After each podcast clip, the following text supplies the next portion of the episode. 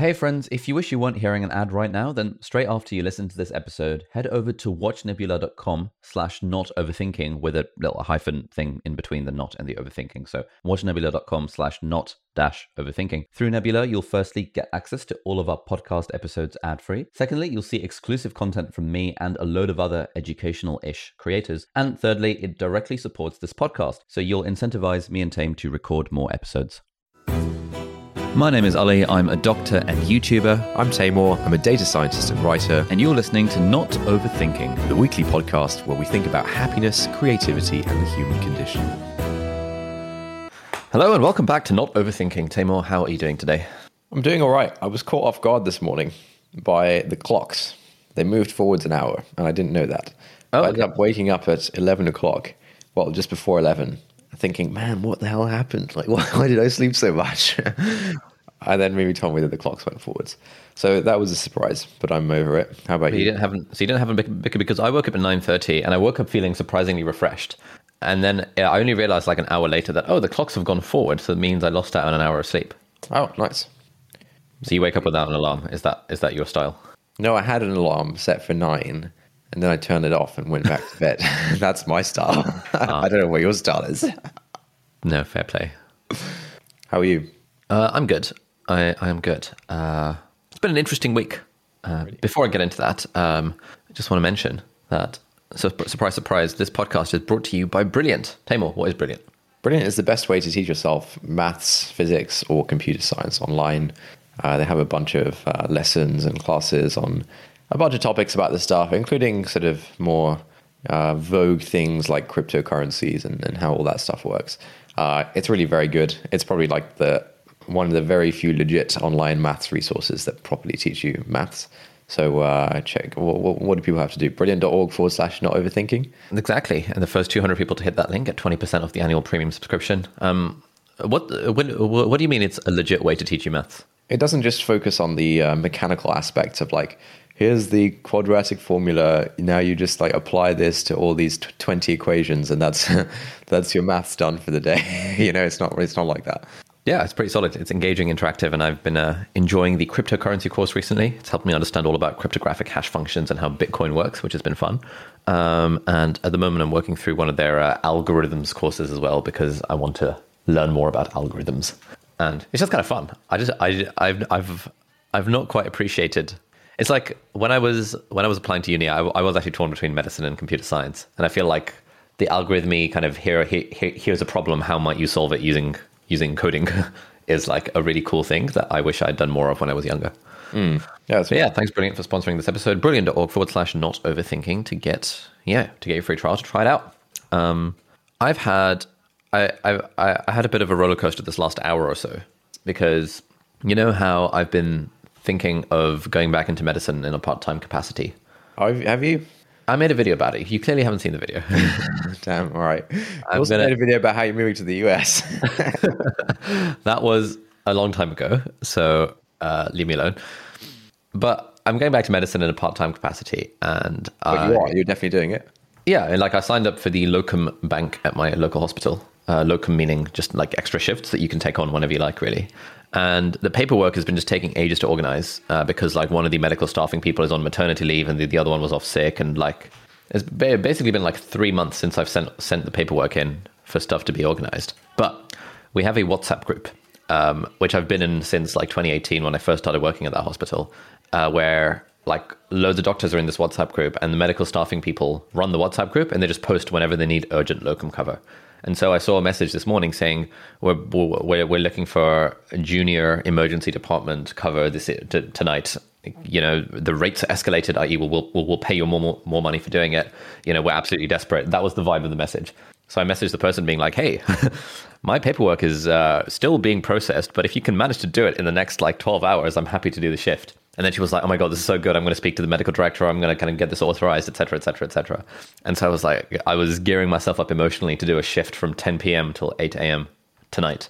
And then I got an email from her a few minutes later, like about half an hour later, being like, right, I've spoken to some people. We can't let you do the shift until the final paperwork and criminal records check and stuff is actually cleared. Whereas initially what she implied was we could just get authorization from above and it would be legit. Yeah, yeah. So it's good in a way. Like, I kind of felt that sense of like, oh, this feels scary because I haven't been in a hospital for the last 8 months. Yeah. I was like, you know what? When you feel the fear, you do it anyway.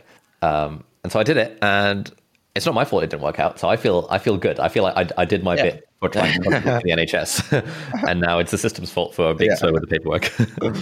Nice. You've done your bit. It's like when you phone someone up and then they don't pick up, and you're like, yes, I did my bit. I phoned them. They know it. I know it. We both know it.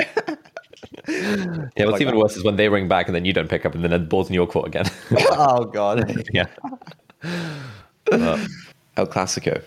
So that's been pretty good. And yesterday morning, I actually fulfilled a teenage dream of mine. Oh god. I bought myself an Alienware gaming PC. Why? So you know, okay, so for those unfamiliar, Alienware is like a brand that's now owned by Dell, but like they've been around for years, and like they make very kind of gamer type desktop PCs with like all of the, you know, the powerful processors and the graphics, but the Alienware aesthetic is very much like colorful red lights everywhere and just like looks very kind of teenage gamery. Mm. And when I was young, me and my friends at school, we used to go to the computer room and spec out like an Alienware desktop PC to be like, and salivate over it, be like, oh my god, one day when I make money online, I'm going to buy this £5,000 PC. Oh my god, it's so cool! You can add these lights to it. Yeah. And so that was my whole vibe. And you know, when I used to kind of make money from like Eid or birthdays or my part-time job, I would fantasize about one day getting an Alienware PC. Yeah. And I know that for you, the fantasy used to be, how many monitors can I buy with this money? Yeah. One day I'm going to have 3 monitors on my desk. And so I was thinking of building a gaming PC because I've been getting back into World of Warcraft recently, and it's sick. And then I was speaking to a friend of mine, and apparently the NVIDIA 3080 graphics cards are really out of stock everywhere. And so I looked at the Alien website and I was like, oh, this is actually reasonable. It looks pretty sick. And it saves me from just having to actually buy the parts and plug them in myself. Mm. So I ordered a Alienware gaming PC, and it's arriving in a month's time. So a month? Bloody hell. I know. How did it feel? Did it feel as magical as 12-year-old you would have thought? I'm not going to lie, I'm actually pretty excited about it. I'm like more excited about this than I was about like the Tesla, for example. Okay, yeah. I just don't routinely get excited by purchases, but this has genuinely been exciting. Why? Like your current thingy World of Warcraft setup, the graphics are probably decent, right? Like, is it going to be... Oh, no, I'm playing on the lowest graphic settings. Oh, okay. Like, I was doing a 5-man dungeon with my guild the other day, and there's this there was this like section where you have to walk through this pipe, essentially, and there's this like thing that sprays oil at intervals, and you have to kind of walk through it without getting hit by the oil. And twice I walked in, I got hit by the oil, and I fell off, and I had to run all the way. We wasted 5 minutes running all the way back. Second time they were like, right, you know, Stella, that's like my username, please don't get hit by the oil. I walk in, I get hit by the oil, and I'm like, where the hell is this oil? And then the third time around, I was like, right guys, describe to me what this oil looks like. They were like, it's literally a huge mass black of oil that's like spraying on your screen right now.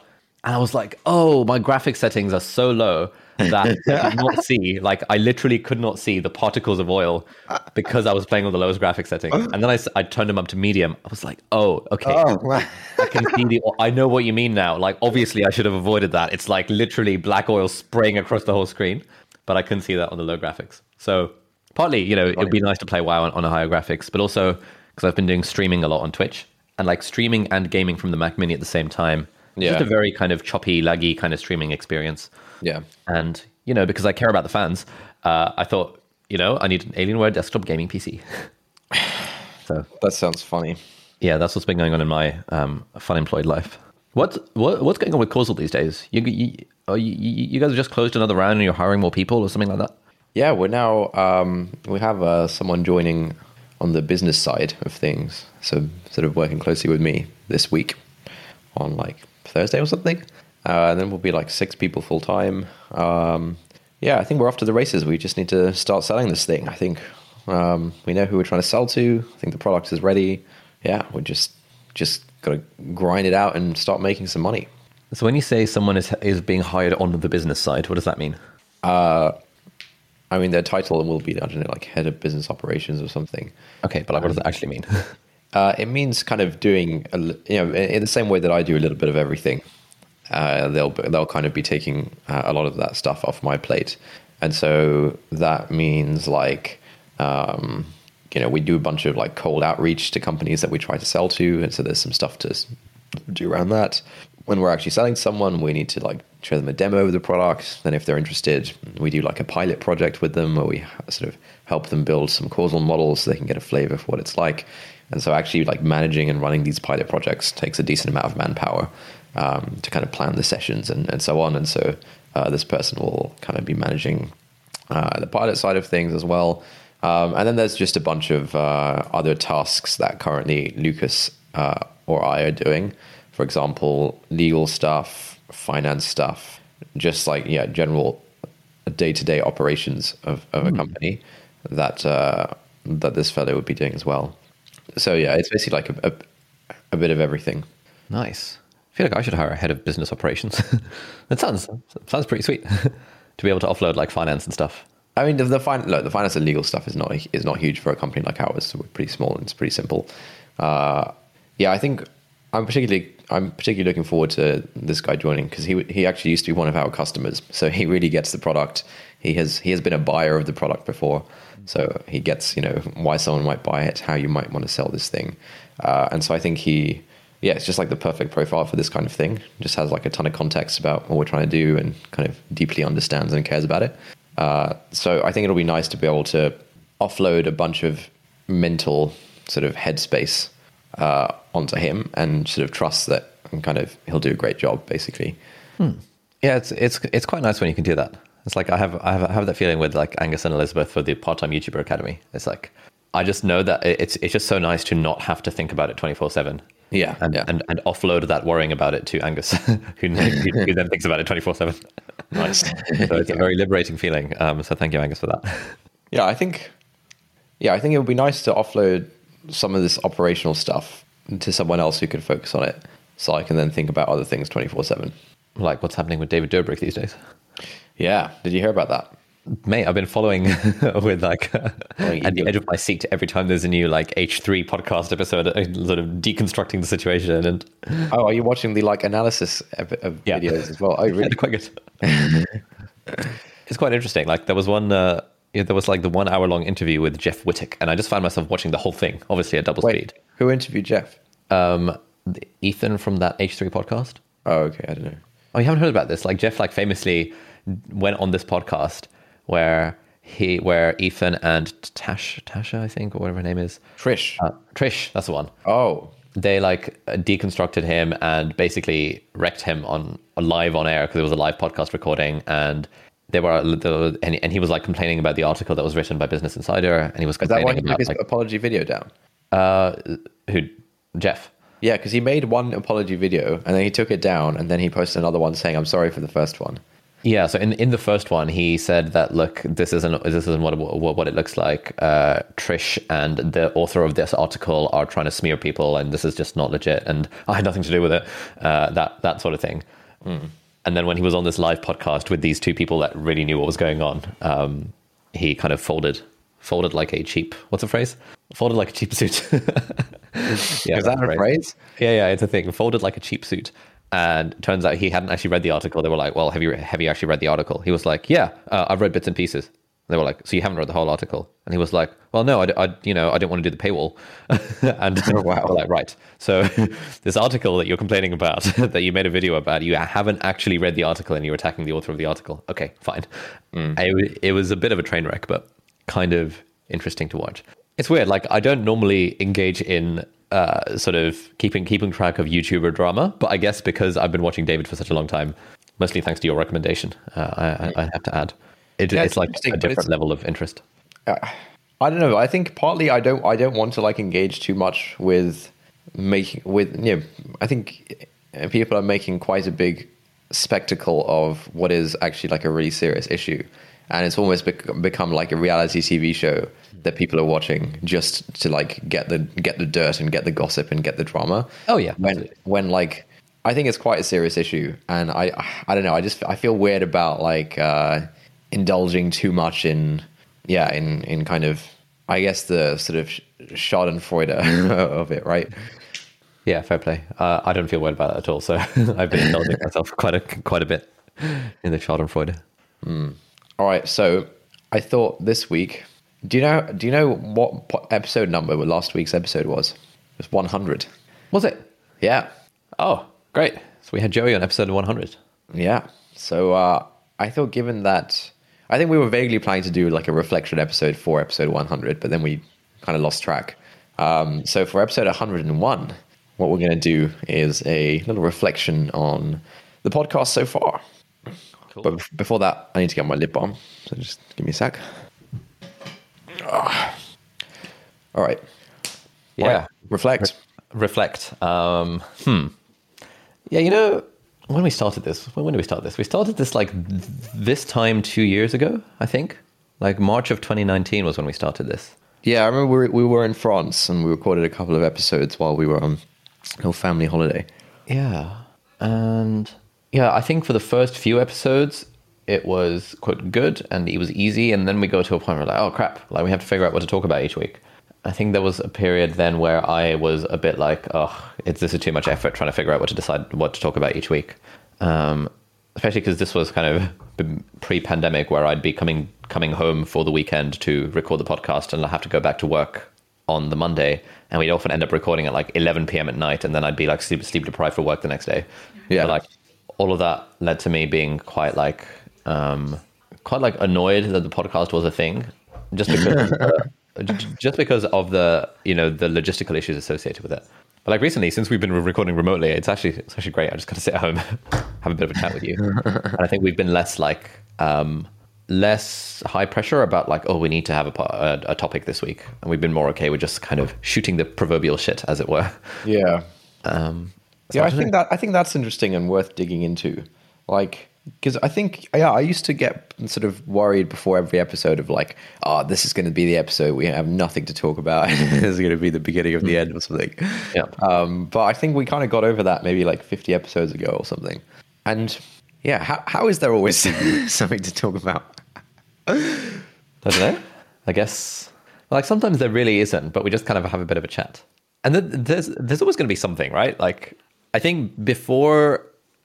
I think this has a lot of parallels with YouTube videos, where I think the parallel with YouTube videos is that with a YouTube video, you kind of need to have a title and you need to have a thumbnail. And the title and thumbnail is like ridiculously important. And that really sells the value of the video. You can't just make a video being like, let's talk. Wait, you can't. David can. And so for me, like topic selection for YouTube is like a really big thing just because title and thumbnail is so important. I think for a podcast, you can literally just have an episode where it's like, you know what, let's have a chat and we'll figure out a title later. And the title is in a way a lot less important. I think that's partly why it doesn't feel like we need a topic. But also it's not really a themed podcast. If it was like, I don't know, the Smart Passive Income podcast or like the Indie Hackers podcast or like the Video Creators podcast, it's like that has a very specific value proposition. And so each episode needs to have a specific value proposition. Whereas this is just, I don't know, just listen to us have a chat for the most part. And occasionally might be something that you find interesting. So I think that framing of it also makes it a lot easier to just hit record and talk. And, you know, occasionally I get emails from people who want to start podcasts and they have this thing of like, you know, how will I keep on doing this? And my advice to them is always like, A, don't do an interview podcast because then it's reliant on you and getting guests every week. And find someone who is find someone that you're like friends with or like a family member or someone who will show up for this week after week because it just makes it infinitely easier to keep the consistency going. And there are those stats that like most podcasts don't go beyond episode 3. And of the ones that do, most don't go beyond episode 20. Really? So just the fact that you go beyond episode 20 means that your podcast is in the top X% of, you know, podcasts that actually survive. Yeah, I'm not too worried about sort of running out of content anymore. I think that's fine. I think another sort of thing that's really helped is just I think it's fairly low friction at this point.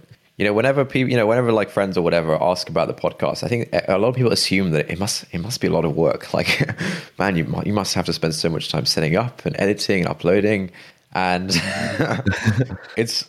Yeah, I mean, I think it's just super low friction. We've got like the mics sort of permanently set up in my room. The camera is like permanently set up in a corner of my room. It doesn't move. I don't use it for anything else these days. It doesn't move. And so recording the podcast is just like sitting down, turning your computer on and then you're done.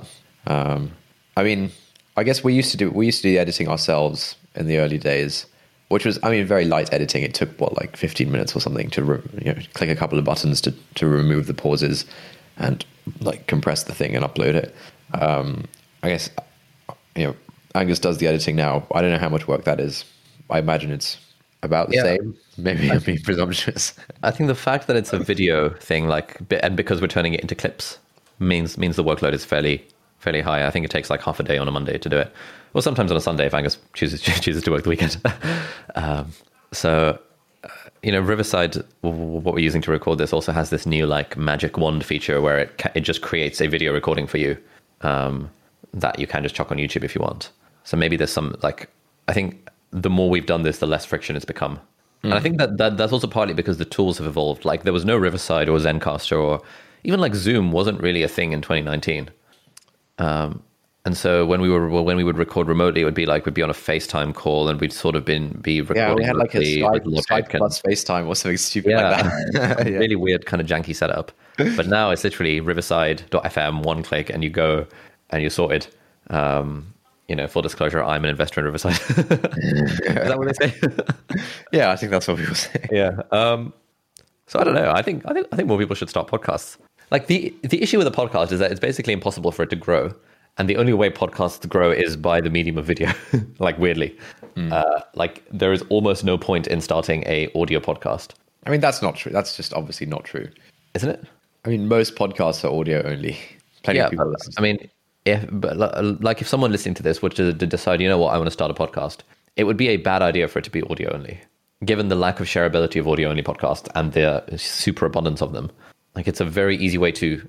I feel like at least amongst everyone I know who does podcasting and takes it seriously, it's table stakes at this point to have a video podcast. I agree, but I think the key there is takes it seriously. I think a lot of... Oh, sure. Yeah, if you want to do something as a hobby, then you can do what you want. I think that's the position most people are in. I don't think most people are looking to start podcasts as a serious money-making activity. And I think I'd like the video just adds a lot of overhead, It does add friction. Hmm. And if the bar is it's pointless to start a podcast unless you also film it and put it on YouTube, then, Okay, sure. Yeah, it's pointless to start a podcast with the intent of taking it seriously. Unless you're going to film it and put it on YouTube.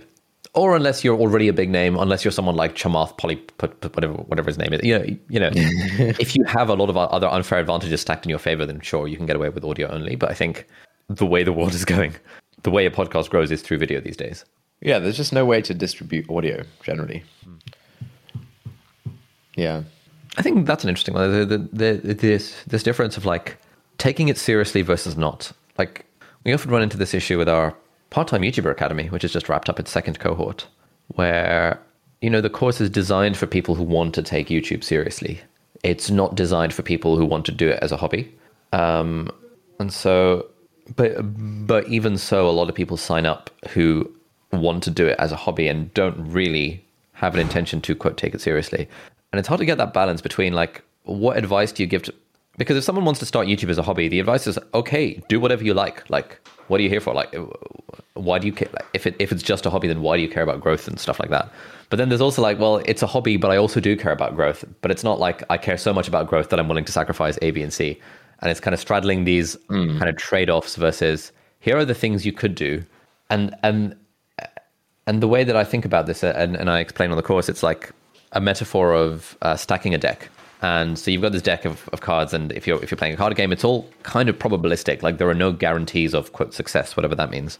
But there are ways to stack the deck in your favor. And you can stack the deck in terms of time, or you can stack the deck in terms of money, or you can stack the deck in terms of systems. And the extent to which you want to stack the deck in terms of time and money, that's sort of just depends on what your goals are for YouTube. If you want to grow to 100,000 subscribers in a year or 1 million subscribers in a year, there are things you have to do. Like, you can't just half-ass it and expect to do okay. I got an email from someone the other day saying that, hey, so you talk about starting YouTube. If I were to do YouTube for 1 hour a day for the next 2 years, can I make a full-time living from it? My answer was no, obviously not. That's 7 hours a week. How on earth can you have the audacity to expect a full-time living to come of that in 2 years' time? That's just never going to happen. It's just not a thing. And so... if that person has goals for YouTube involving, I want to make a full-time living in 2 years, then you know, there are certain things that have to happen to stack the deck in your favor. Whereas if you're like, oh, I'm just kind of giving it a go, see what happens, then sure, do what you like. I think it's similar for podcasts, for drawing, painting, any creative thing, any business thing as well. I was speaking to someone yesterday who is starting a SAT test prep business. Naturally, I was discouraging her from doing this because I felt it would be a total waste of time. But her thing was that, yeah, no, I can see that this is probably not going to be market viable, but it will help me. It will help teach me to code, and it'll help me learn skills about how to start a business. And I was like, okay, yeah, you know, that's completely fair. Starting a test prep company is a very reasonable way to learn how to code and to learn how to run a business. So yeah, it really just goes down to what are your goals for this thing. I think partly because like our goals for this podcast have been very modest, which is why it feels so chill to record a podcast episode. Whereas if we had goals that, you know, this podcast needs to make a full-time living or something like that, then we'd be doing things probably with a bit more pressure and a bit differently. Really. I think I wish we'd started doing the videos a lot sooner. We only really started that, I don't know, like 3 months ago or something. We had been recording them for some time before then. But it was kind of shitty. It was kind of rubbish, yeah, recording on our phone or something, you know. Yeah, I wish we'd started that sooner.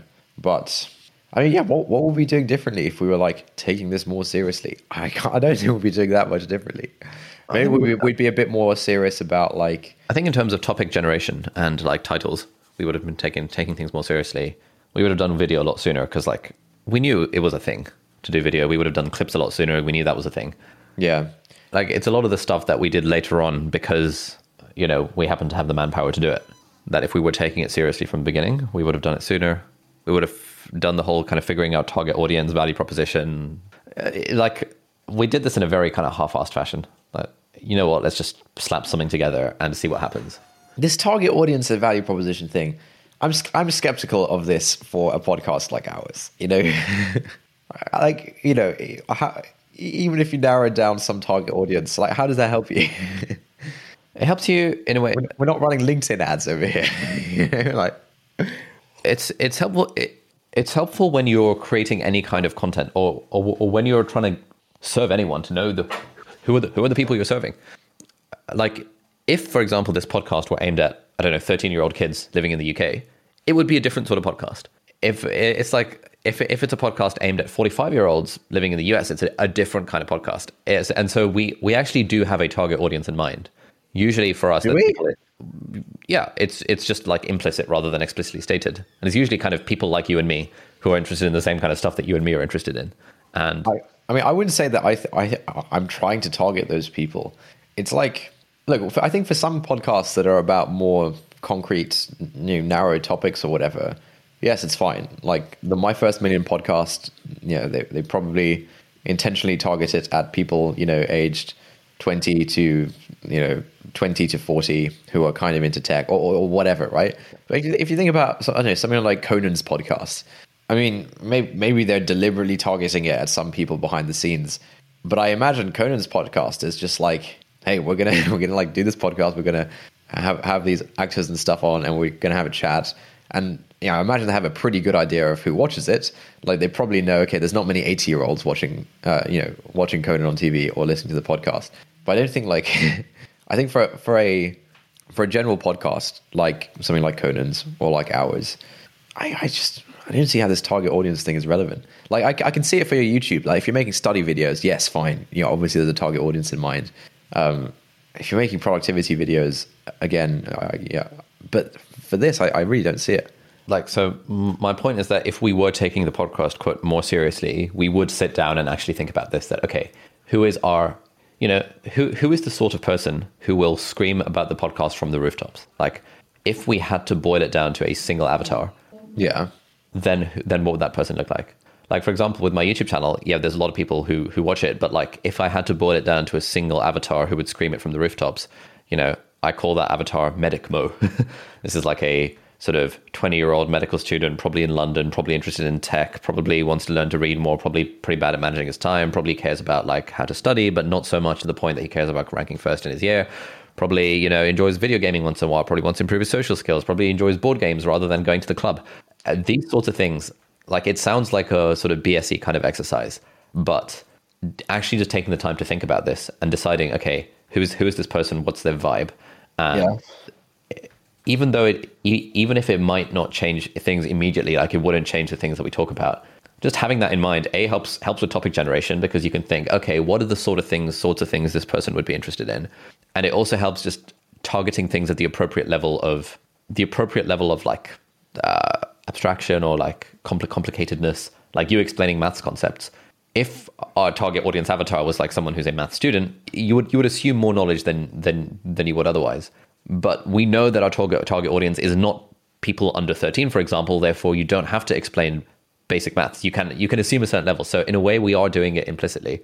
But most people would say, and I would agree, that if you take the time to define it explicitly, it just helps you think about this in a more systematic way, which is often a good thing. I find it hard to imagine what we might be doing differently if we came up with this persona. Just give me one tangible thing we might do differently if we came up with a... We haven't come up with a persona, therefore it's hard to... Like the point is, in coming up with the way we're approaching this podcast is like, we'll sit down and we'll figure it out as we go along. That's fine. That's a totally reasonable way to do things. But if we were taking it more seriously, we would sit down and figure out, okay, who are the people watching this? Let's look at the stats and let's see where they're coming from. Let's see if there's anything we can glean from the audience at large. We would probably be doing things like, you know, marketing companies do these like surveys where, you know, what sort of topic would you like discussed on the podcast? Or when it comes to socializing with friends, what's your biggest challenge? Or what's something you often think about? What's something that keeps you up at night? Doing some level of market research around that would, I imagine, give us some ideas for topics, but we just never done that beyond our kind of Not Overthinkers Slack group. We just never really done that. And if you're taking, for example, the YouTube channel seriously, it's the sort of thing you would do. I see. I think it also depends on where you are on the spectrum of like pure art / self-expression to like, you know, pure, I don't know what, pure pandering, you know, right? Oh yeah, absolutely. But even like thinking about that and defining it up front or defining it at some point is helpful. Yeah, potentially. Fine. I'm still skeptical, but whatever. Have you had any real life repercussions of the podcast? I guess the podcast is much smaller in audience than your YouTube, so I imagine any real life repercussions would have already come from the YouTube. There've been a couple of times where I've run into people on the street and they say, rather than I watch your videos, they say I listen to your podcast. So that's always nice. Yeah, I've had that a few times. They often followed up with, oh, your brother's really cool. Really? No. Yeah, I haven't had that one. You've had a fair bit of like, because I guess this podcast is the most public thing that you do. Yeah. So what's that been like for you being a podcaster celebrity? We had people slide into the DMs because they've heard you on the pod. Yeah, I get a lot of DM slides. I do get a lot of DM slides. But most of them are sort of not very actionable. I think the podcast audience is fairly international. And so if it's a DM slide from someone across the other side of the world, then, you know, what are you going to do about it? If it's a DM slide from someone, you know, in the geographical vicinity, then I have met up with people occasionally. Like I went on a coffee date last week with a podcast listener, a DM slide. It was nice. And I think just getting like unsolicited messages in general, like even if it's not a DM slide, but just a general like message or whatever. I think that's an interesting thing. It's particularly interesting when people like really open up about really personal stuff, just like in an email to you or like in an Instagram DM. Yeah, that's quite cool. That is quite cool. I think getting recognized on the streets and stuff is really overrated. Okay, as in? I think previously, you know, you might think that, oh man, it'd be so cool if like you get recognized on the streets and people come up to you and stuff like that. It's okay. Like I think it's neutral. I think like it's nice that like people care and stuff, obviously. But it's also weird to be perceived by other people, you know. Do you know what I mean? Weird to be perceived by other people. Yeah. What do you mean? Like it's weird that they have this image of you and will, in a way, pedestalize you almost, or what? It's weird that they have an image of you that you're not really in control of and that you have not really played any active role in. You know, I still find that strange. Yeah. I mean, the getting recognized on the street thing, I think as far as like it's kind of cool in a way, but it's also often often I feel a bit awkward in those situations where, like, the thing I enjoy is having a kind of long conversation with someone. And so if it's a coffee meetup, like I do my when it's not locked down, my weekly coffee meetups in Cambridge, and those are great because we'll sit in a coffee shop and chat for, like, you know, anywhere from 1 to 6 hours. And that's just fun, especially when there's more than one person, and then the group becomes just more engaging when there's more than one person. Yeah. So that's really cool. But if it's like a, oh hey, I watch your videos, or hey, I listen to your podcast, it's really good. It's like, oh thanks, cool, nice to meet you, that sort of thing. Mm. Especially if, like, I'm in the middle of something or I'm with other people, there's only so much you can be like, oh, how did you discover? You know, let's have a chat while my friends are waiting. Oh, you know, should I introduce you to everyone in my friend group? Oh, you know, this is Catherine, that's Lucia, this is like Marcus. It's just yeah. Where does that interaction go from there? So I think it's been good, like podcast plus YouTube channel, in that the coffee meetups are great, but the random people coming up to you in the street is kind of cool, but it doesn't really, I don't think it adds a particular value to my life, and probably not to theirs either. I don't know, maybe it would to theirs. I suspect not. Mm. But I think we should definitely do more, like, it would actually be quite fun to do like a podcast listeners meetup in London or something. Yeah, for sure. Once stuff finishes. Yeah, definitely. Dinner or something, just like, you know, we're going to book out like a Nando's, a table for 20. First 20 who want to book on Eventbrite or something, here's a link. Right, yeah. Open it up to our members community in the first instance, and then the podcast listeners as a whole. How's our membership thing going? Oh, hang on, wait. Before we talk about that, one thing I wanted to ask you about, like, how has your... So when we started the podcast, no one really knew who you were on the internet beyond, like, tech Twitter to an extent. And so you wouldn't have got that many like Instagram DMs of random people, like, or emails from random people, like, asking for stuff or saying that you're amazing, et cetera, et cetera. Yeah. Now, and over time, as the podcast has become more popular, you would have gotten more of those. So how has your attitude towards them changed over time? What are you trying to get me to say here? I'm really curious. I want to understand the diminishing returns from your perspective. Okay, yeah. Look, so there's definitely diminishing returns. I think the first few times it's like, whoa, this is so cool. Like, random person on the internet, you know, has like listened to hours of the podcast, and, you know, they really like it, and this is really cool. I think the thing to understand is that I don't like to be praised, and a lot of these outreaches, they're sort of reaching out to sort of share that they like the podcast. And then there's typically some kind of praise involved. And I'm not really into that. And so I think I don't feel much when I read some messages that I get. But sometimes I do feel something. Like, you know, when we read reviews, for example, with a lot of the reviews, right, like I don't really feel anything. But occasionally someone will touch on something that I don't know, think is really, really cool or really good, or that I want people to touch on, and then I'll feel something. Maybe let me go through some reviews. Okay, so the praise that I do like is when I'm called funny, and we've talked about this before. I think it's a different category of praise. It's a group project, and so when I get messages saying that I'm funny, then that feels good. Just give me a sec. I think messages that say things like, you know, the podcast has made me think more about like X, Y, and Z. I think I feel something with those.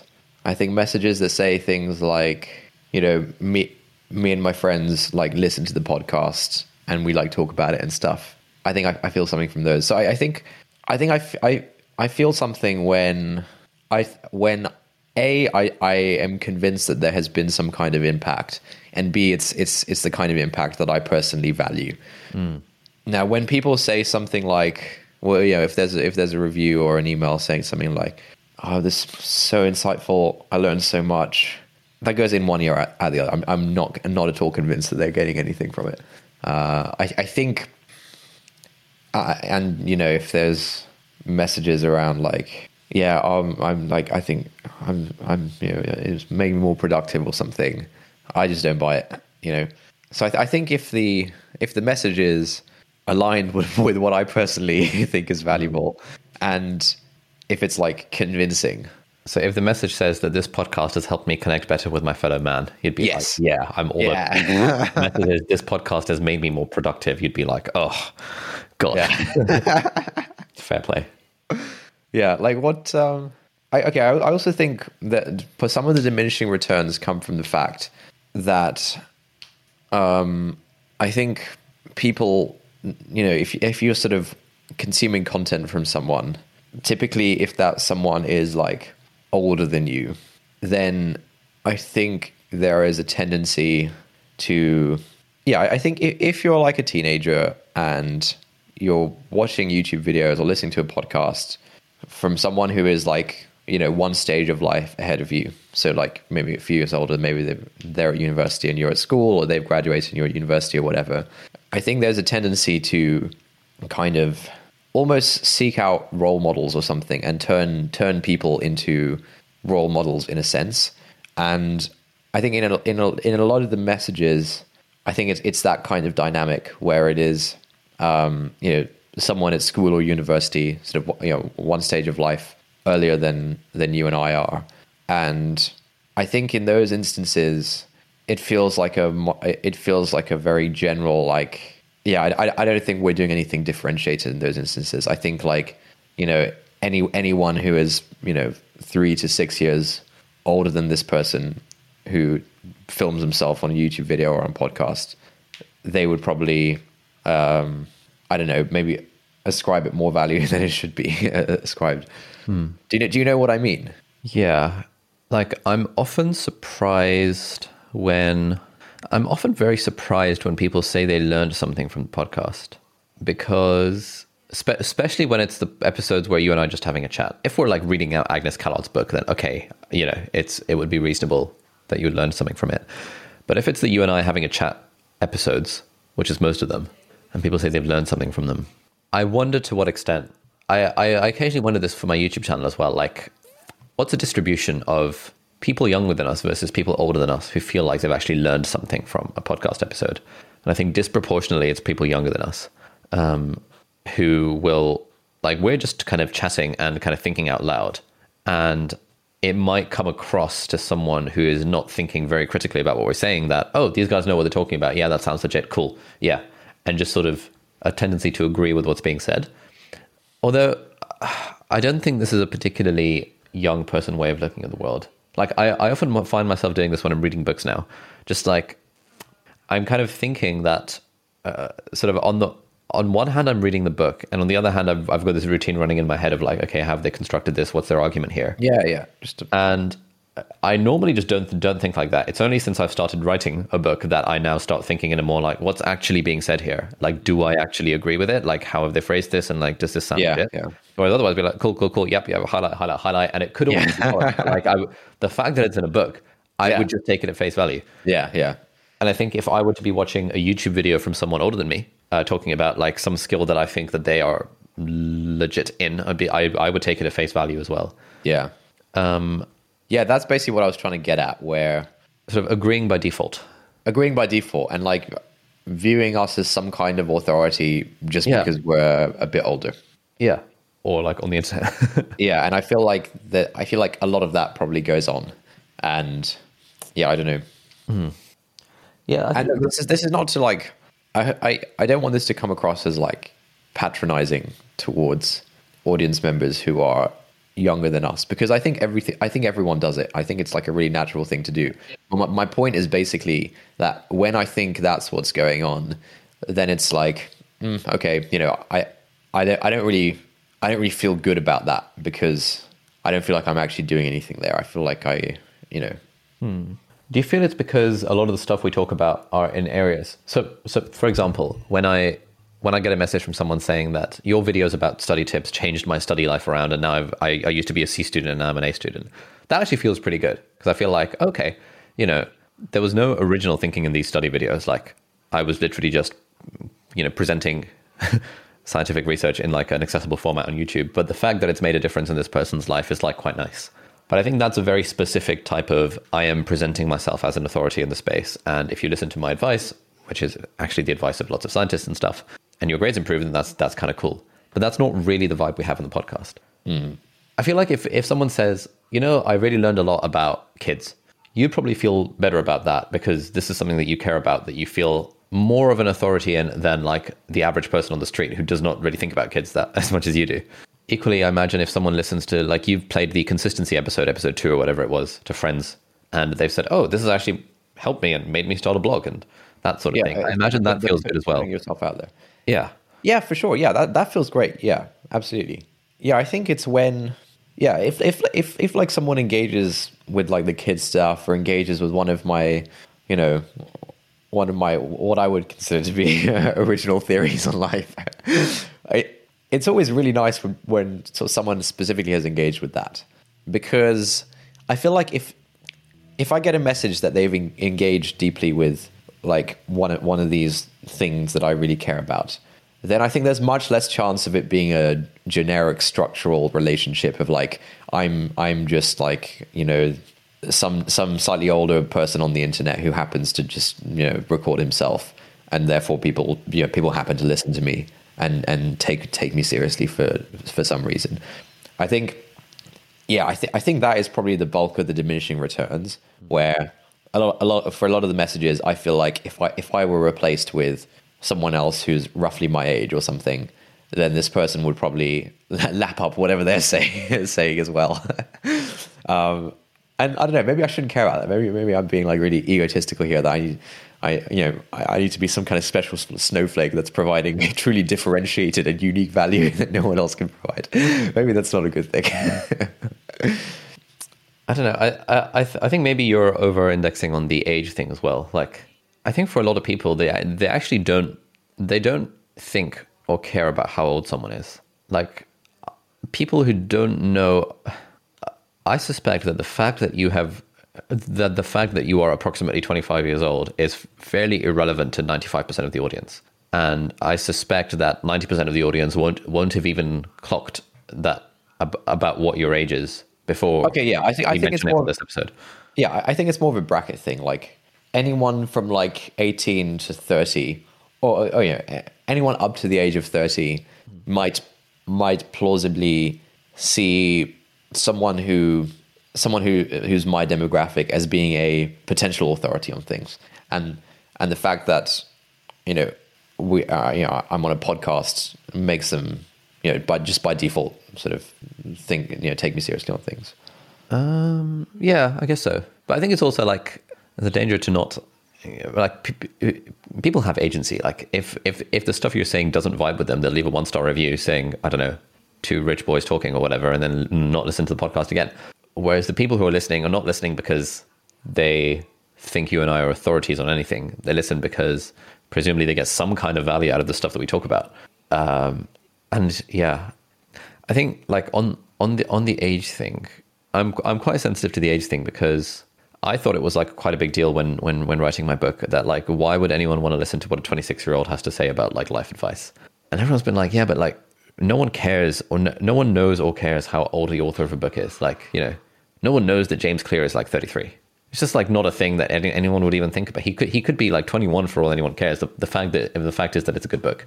Yeah. And sure, when you see him on a video, you know, he looks like an adult. He doesn't look like some 12-year-old kid. Therefore, he naturally has some authority. But for the most part, people who read Atomic Habits and the 3 million copies it sold is not because they've seen a photo of James Clear. It's because the ideas in the book are interesting and people share the ideas. Yeah. And so I'm also particularly surprised when I find that there are people older than me who watch my YouTube channel and get value from it. So I was like, oh, okay, that's kind of nice. Just because my default assumption is that only people younger than me will look up to me as any kind of authority and think my stuff is worth anything because of that age situation. Yeah. But the fact that people older are also getting value from it makes me think, oh, maybe there is actually value here, and it's not, you know, maybe the fact that I'm older than the person watching the videos for the most part isn't really a factor that plays into it. I think maybe what's going on here is that if it's a conversation where you and I are just having a chat and shooting the proverbial shit, if someone then says, oh, that was insightful, I learned a lot from that conversation, maybe it feels like, oh, I mean, maybe there's a sense of, well, we were just kind of shooting the shit, like, there must be something else going on for you to think that was worthwhile, rather than the fact that it was actually worthwhile. No, I don't think that. I think I don't have any qualms about shooting the shit episodes. I think a lot of good stuff comes out from them. I think there's a lot of insight in the shooting the shit. So I don't find it. I'm not skeptical when someone claims to find value in the Shooting the Shit episodes. Actually, here's another thing that I think contributes to diminishing returns. I think a big part of why people... Okay, let me speak for myself first. You know, I'm a fan of the All In podcast with Chamath and Jason and David Sachs and David Friedberg, right? Big fan of the podcast. Everyone loves this podcast. It's just so good, right? Now, I listen to every episode, and I don't think I've learned anything that I could recall from these podcast episodes, right? I know why I listen to the episodes. I listen to the episodes purely for the vibes.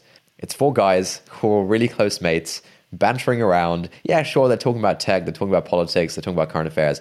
I don't care what they're talking about. It's four dudes who are just vibing and bantering around, and they know each other really, really well, and it's good vibes, and it's like, it's nice to just listen in on that. In the same way that, you know, I think I've said this before about David Dobrik's vlogs. It's just vibes in a can, you know. It's canned vibes where you just watch this thing for 4 minutes and you just like soak in the vibes. And I suspect that is a big part of why most people like this podcast. And I think it is a easy trap to fall into, to think that, oh yeah, I'm learning something from this podcast or whatever. Oh, there's some insights, whatever. When actually it's just like raw entertainment. And yeah. And mate, raw entertainment is fine. Like I think like, as I've said before, I think, you know, comedy is the only worthwhile thing to do in life. But yeah, if I get a message of like, man, it's just like great vibes, I just listen for the vibes, this is raw entertainment, I'll be like, hell yeah, love it. You know, I'd feel good about that. But I think, yeah, I'm just skeptical when, yeah, I feel like that's most of what's going on, and most people are not aware of that, and they are maybe deceiving themselves or whatever, that there is something else going on. So it's like me playing World of Warcraft for the vibes and pretending it's for my hand-eye coordination. Right, yeah, sure. What do you think of that? And look, I'm worried about... Look, I'll be honest, I'm worried about how I'm coming across here. Look, yeah, it probably comes across that, like, Tim was just basically saying, like, a big fuck you to the audience. And he's, like, you know, stripping them of their agency and assuming their intentions and, you know, assuming that, you know, they don't know... Whatever. Okay, as I've mentioned on previous episodes about other topics... I am speaking at a very low resolution here. I'm speaking in terms of like large structural effects that I think go on. I'm not speaking about any particular individual saying that this is what's going on. I'm just saying these are large structural effects. Similar to, I mean, yeah, we talked about this on the episode with Joey, right? Similar to, you know, saying that, Ali, you should wear a black t-shirt when you go on a date. You're talking about some, you know, a very like low resolution structural thing that you think is a contributing factor to something. You're not saying that like the person I went on a date with last week, you know, only likes me because of my black t-shirt, you know. So yeah, I just want to do some hedging there. Nice. Yeah, that's good hedging. Worth adding that in. So we started off this kind of conversation talking about diminishing returns. I mean, yeah, I've talked about diminishing returns for me. What are they for you? And I appreciate that if it were the case for either of us, that actually we felt absolutely nothing whenever we read any of these messages, it's not something we'd say on the podcast. So yeah, I think, yeah, I mean, for me, I kind of lump comments about my YouTube channel and comments about the podcast in sort of the same category of comments from the internet. Okay, yeah. And given there are like 1,000 a day of those, it's very hard to feel something for everyone. And for the most part, I feel absolutely nothing for the vast majority of these comments. Yeah. It's just like the ones that comment on specific things, as you said, are the ones that kind of go through the noise. So, for example, if someone says I'm funny, I always take that as like the biggest compliment, just because it happens so rarely. Yeah. If someone says that, oh, those biceps are looking good, I often take that as like, oh yeah, you know, this yeah. feels good because this is literally something I'm working towards. If someone says I really like the way you talk, I quite like that because I'm like, oh, that's kind of sweet. If it's a comment around something very specific, like I did a video the other day talking about like my toxic relationship with productivity, #clickbait title. But there were quite a few comments from other YouTubers who commented on that, saying that, oh wow, this is exactly the stuff I was feeling, and you really articulated what I was thinking, and you know that kind of stuff feels good. But often like I find myself doing that thing when I'm in the toilet where I'll look through my 99 plus Instagram DM notifications, look, flick, and just sort of add a glance, take in what the message is saying. Yeah. If it's like a long wall of text, I'll like do a thing where I'm like, okay, because now you can see if they've got like 3 followers and 3 following, then, you know, chances are they're not particularly active on Instagram. I can probably discount most of what they're saying, and I'll have a quick glance through it to see, okay, anything interesting here? No, okay, move on. Occasionally there is something interesting, maybe one every 30 messages, where if like, especially if it's for example someone who's gotten into medical school and they're saying thank you, and then I'd reply to that, be like, oh, this is amazing, you know, this is kind of cool. If it's comments about the study stuff, I reply being like, oh, that's cool, thanks. But yeah, for the most part it is like a flick off, like, and it's just like, in a way, I often feel kind of bad about it, especially because like an Instagram DM that is not a reply to a story, it's like something that someone's gone out of their way to do. Yeah, it takes effort. It's taken them some level of time and effort to do it, especially if it's like a long-ass email, and we get like 50+ long-ass emails each day where people have gone out of their time to really articulate for 2 pages what problem in life they've got. And it's just like, okay, cool. Yeah, this is way too much to deal with. Ignore. Rather than, and even attempting to reply to that would take up half an hour of my time. Which is infeasible. And so that's also running in the background. The tragedy is that the long, thoughtful messages are the hardest to reply to, and then the least likely to actually get a reply. It's like, what's your keyboard? It's like, I've got a snippet for that. You know, I can reply in like literally 2 milliseconds while I'm on the toilet. But if it's a long, thoughtful one where the question is not entirely clear, and we're like, oh, I don't know, so I'm kind of rambling, you know, just wanted to get your thoughts on the above. Well, what thoughts on the above would you like me to share? It's like actually impossible. Yeah. I think Instagram have also missed a trick here, because when a message is in the 99 plus requests tab, it takes bloody four taps to actually respond to it. You have to click once to accept the message, and then it does some, and then you have to like wait like half a second or a second for it to like put it into your general tab, and then it like switches to that, and then you tap to like enter into the text box, then you type your message, then you press send. Like it takes so many clicks to respond to a single message in the request folder or Instagram DMs. Whereas if it was like, you know, like the YouTube, I don't know what the app's called, Creator app or something, where you can see like all the recent comments on your videos and stuff. That is really good, because you just see this list of comments. You can literally like double tap one to like, you can like just go through, and, you know, if it's a sort of comment just saying, oh, I love the video or whatever, you can just like click like. And so you can actually respond to all of these people. Whereas with Instagram, they just make it so hard. Like, I could feasibly just go through and like all these Instagram, you know, messages or whatever, and then the person knows I've read it. They know like I liked it or whatever. It'll just take too long, because Instagram has like 5 walls up before you can actually do that to a random message. And then as soon as you accept a request, then it's in your general tab, which means that the filtering process is no longer there. Now this person has unfettered access to, to your inbox. Yeah, so there's no way to reply to them within the request thing, or even double tap their message, because, you know, it's a real problem, Instagram. That's why I kind of like Twitter. Like, it's very easy to engage with people on Twitter. Yeah. You know, drop them a cheeky like, check the mentions occasionally. Anyway, my vegan jackfruit biryani has arrived just now, so we should probably wrap this up. There was another thing I wanted to mention, which is a really cool aspect of having a following, which is that you can poll people. I think polls are so underused. I did a poll on Instagram and on Twitter yesterday, asking people whether they felt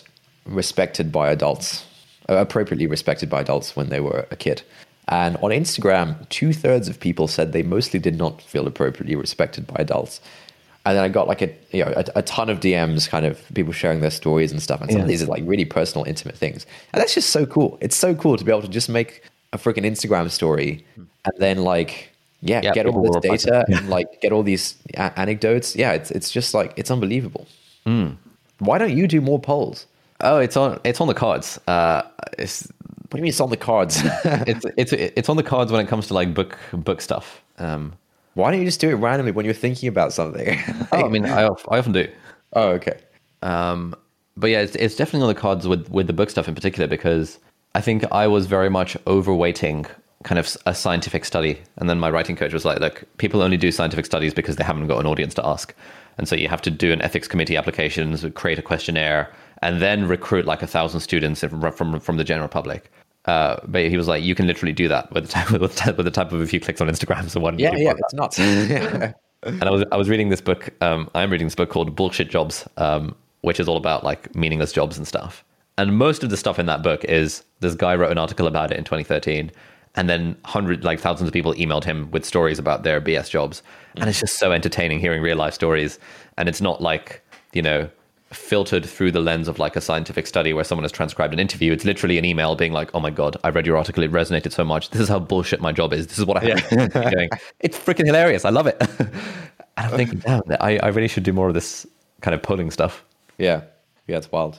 Like also, one thing that would be nice, it would be nice if, it's like the balance between friction for the end user versus friction for me. Like if I do a poll on Instagram or if I ask a question, it's such an absolute nightmare going through the results. If I do like an assumptions or a Q&A, we literally have to scroll through on Instagram, screenshot, adjust the screenshot, save to photo, repeat. If there was a way to export a CSV, then that would be completely game changing. Maybe someone should make this. Someone should say, you should be able to log in with Instagram. It looks through your story replies and it just exports the text as a Google Sheet or something, or as a causal model. That would be... You can actually export all of your Instagram data as a JSON file.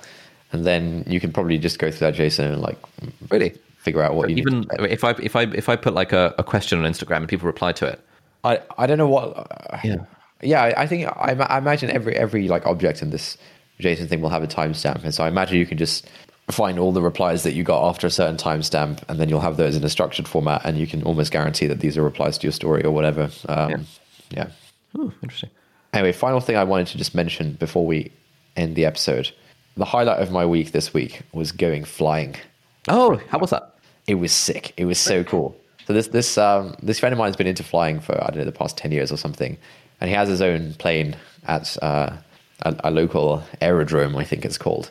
And so we just like rocked up. And I thought it's going to be like one of those things where, you know, there's a bunch of red tape. You're going to have to go through some health and safety bullshit. They're going to have to like kit you out in some kind of kit or something. There's going to be like an hour of bullshit before you actually get in the damn plane. There wasn't. Just like parked the car in the car park, but walked up to the plane, took off the cover and like got inside and he like explained how it all works and stuff like that. And then once we were actually in the air, this was crazy. I'd never felt sort of, it had been so long since I'd felt any kind of thrill or adrenaline. But basically you can do this thing where if you go like really sharply upwards, that just feels like a roller coaster. It's just like going really sharply upwards and you kind of feel the G-force of that. And so that itself is terrifying. And I just think, I think that was the first time in a long time that I had a sort of uncontrollably like screamed as a response. Like just like completely involuntary response. And I think, very, very few things actually make you do that. And then you can do this thing where if you then descend at the same, at roughly the same sort of acceleration as gravity, then you sort of feel this sort of zero G kind of thing. You sort of feel this sort of weightless thing where like if you're holding your phone in your hand, the phone will just kind of stop floating and you'll kind of just like stop floating. I mean, this is how zero gravity flights work, right? Like you can pay a bunch of people to take you up in a plane and they basically do this thing where they go up really high. I mean, not necessarily really high, but then you kind of go down upwards with the same rate. You accelerate upwards. You just need to get to a point and then you accelerate downwards with the same acceleration as gravity. And then you feel weightless. You accelerate downwards with the same acceleration of gravity. Sorry? How does that work? Surely it's accelerate upwards while the gravity is pointing you down. No, if you're accelerating upwards, you'll just feel like the G-force of being like rammed into your seat because... Okay. Yeah. Oh, okay. I got it. If you're accelerating downwards, it's as if you're in free fall. Or... Yeah, exactly. Okay, fine. So what does that feel like? It's just so cool. It's so cool. It's like... Yeah, and then I actually like sort of flew the plane, like took the joystick and like flew around.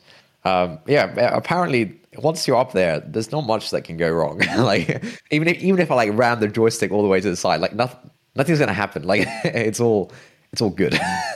Okay. So it was just really cool. So does your friend own the plane or does he rent it or how does it work? No, he owns the plane. Apparently he takes it to Austria fairly often. Apparently if you own a plane, you can just like show up and fly your plane to anywhere in Europe, basically. And as long as you have somewhere to land, it's fine. And so, apparently when you're going to Austria in your own plane, once you've taken off, then you just kind of leave it on autopilot for, it takes like 4 hours or something. Yeah. And then you could just like recline your seat and watch Netflix for 4 hours or something. And then just no way. Yeah. That's ridiculous. It's nuts. It's like a self-driving car. Yeah. Well, and you can just do that. You can just, so I could learn to fly. I could just get a plane and just like fly to Austria whenever I want. Yeah, literally. That's ridiculous. That's got to be a life hack that very few people have explored. I think there are cost and limitations to this life hack. Yes, but yeah. How much does a plane like that cost? Sorry?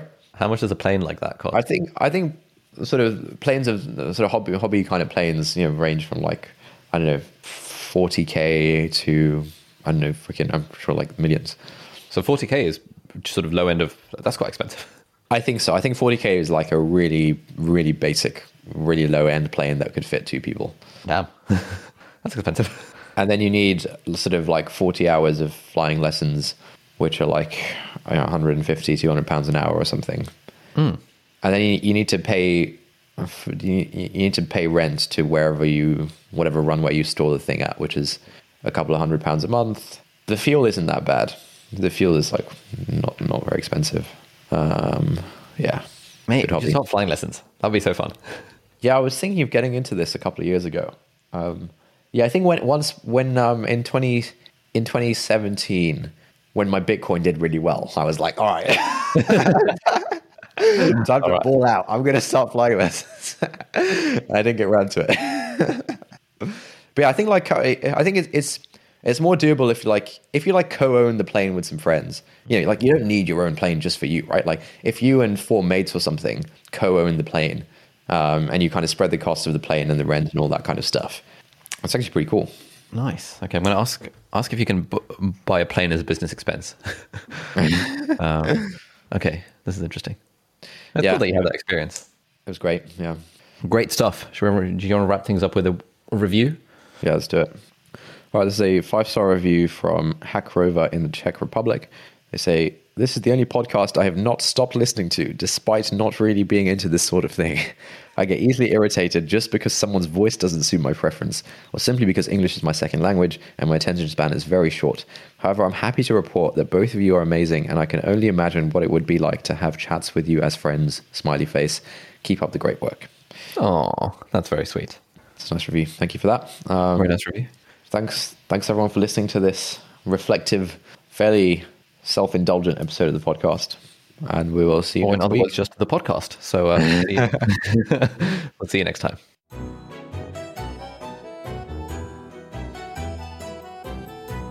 That's it for this week. Thank you for listening. If you like this episode, please leave us a review on Apple Podcasts or on the Apple Podcasts website if you're not using an iPhone. There's a link in the show notes. If you've got any thoughts on this episode or any ideas for new podcast topics, we'd love to get an audio message from you with your conundrum, question, or just anything that we could discuss. Yeah, if you're up for having your voice played on the podcast and your question being the springboard for our discussion, email us an audio file, MP3, or voice note to hi@notoverthinking.com. If you've got thoughts but you'd rather not have your voice played publicly, that's fine as well. Tweet or DM us at @noverthinking on Twitter, please. Thanks again for listening, and we'll see you next time.